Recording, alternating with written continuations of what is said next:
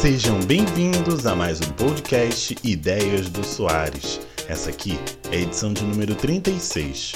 Meu nome é Lucas Soares e o tema de hoje é Amazon versus editoras. Quem está certo nessa briga? O motivo de estar abordando esse tema aqui é um texto polêmico publicado essa semana que diz: A Amazon destrói a editora Elefante. No texto, a editora acusa a gigante da internet de vender os livros com um preço muito abaixo do mercado. Isso, segundo a empresa, não prejudica só ela, mas todas as editoras menores que dependem diretamente da venda dos livros em seu catálogo. Como exemplo da prática predatória, a editora cita o livro Olhares Negros, que é vendido por 50 reais, mas que na Amazon chega a custar R$ 36,50. Por fim, ela alega que a Amazon não depende diretamente da venda dos livros e que isso é só uma tática que tem como objetivo eliminar a concorrência, causando um monopólio que dá mais liberdade para um aumento dos preços no futuro. Os argumentos da editora fazem total sentido, afinal a Amazon tem uma infinidade de produtos em seu catálogo, o que permite que ela venda produtos muito abaixo do preço, compensando com a fidelização do consumidor que passaria a comprar outras coisas no site. Isso sem contar as várias denúncias que a empresa tem em vários outros países de táticas desleais em relação à concorrência. É bom a gente lembrar também que existe um projeto de lei no Senado que proibiria essa prática, né, que a editora Elefante está acusando.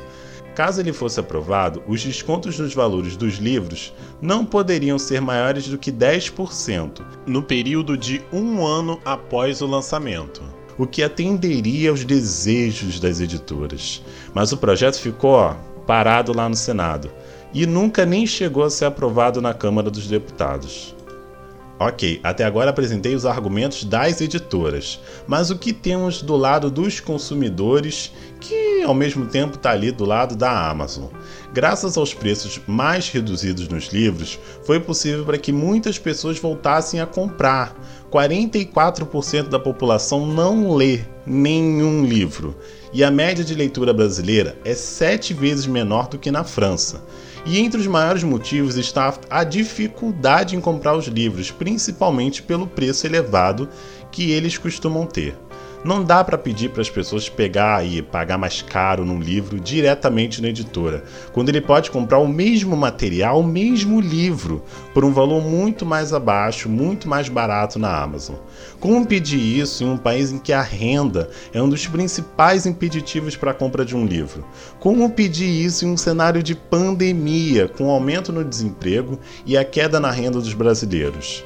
Acredito que o melhor nesse caso é que se inicie uma discussão sobre políticas de Estado que torne possível a sobrevivência das pequenas editoras, seja com incentivos do Estado, seja com regras que não prejudiquem as editoras pequenas e também não prejudique os consumidores que estão buscando preços mais baixos.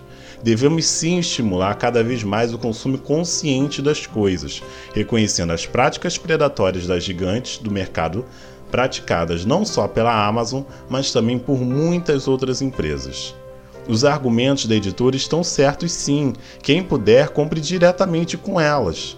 Mas também não dá para julgar quem compra na Amazon. Afinal, em um país em que o hábito de leitura está bem longe do ideal, o importante é comprar um livro, independente de onde ele esteja sendo adquirido.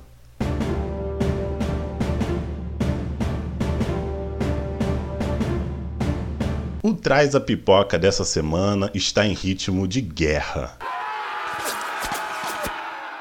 Sim, exatamente isso, porque a dica dessa semana é Greyhound, Na Mira do Inimigo, a estreia de Tom Hanks como roteirista. O filme se passa na Segunda Guerra Mundial e Tom Hanks interpreta Ernest Claus, que lidera uma batalha contra os alemães. O objetivo é passar pelos seus submarinos e levar suprimentos para a Europa. Contando com efeitos sonoros de tirar o fôlego, ele tem uma hora e meia de duração. Originalmente ele seria lançado no cinema pela Sony, mas a pandemia do novo coronavírus fez a empresa aceitar a proposta de 70 milhões de dólares da Apple, que colocou ele, o filme, no seu serviço Apple TV+.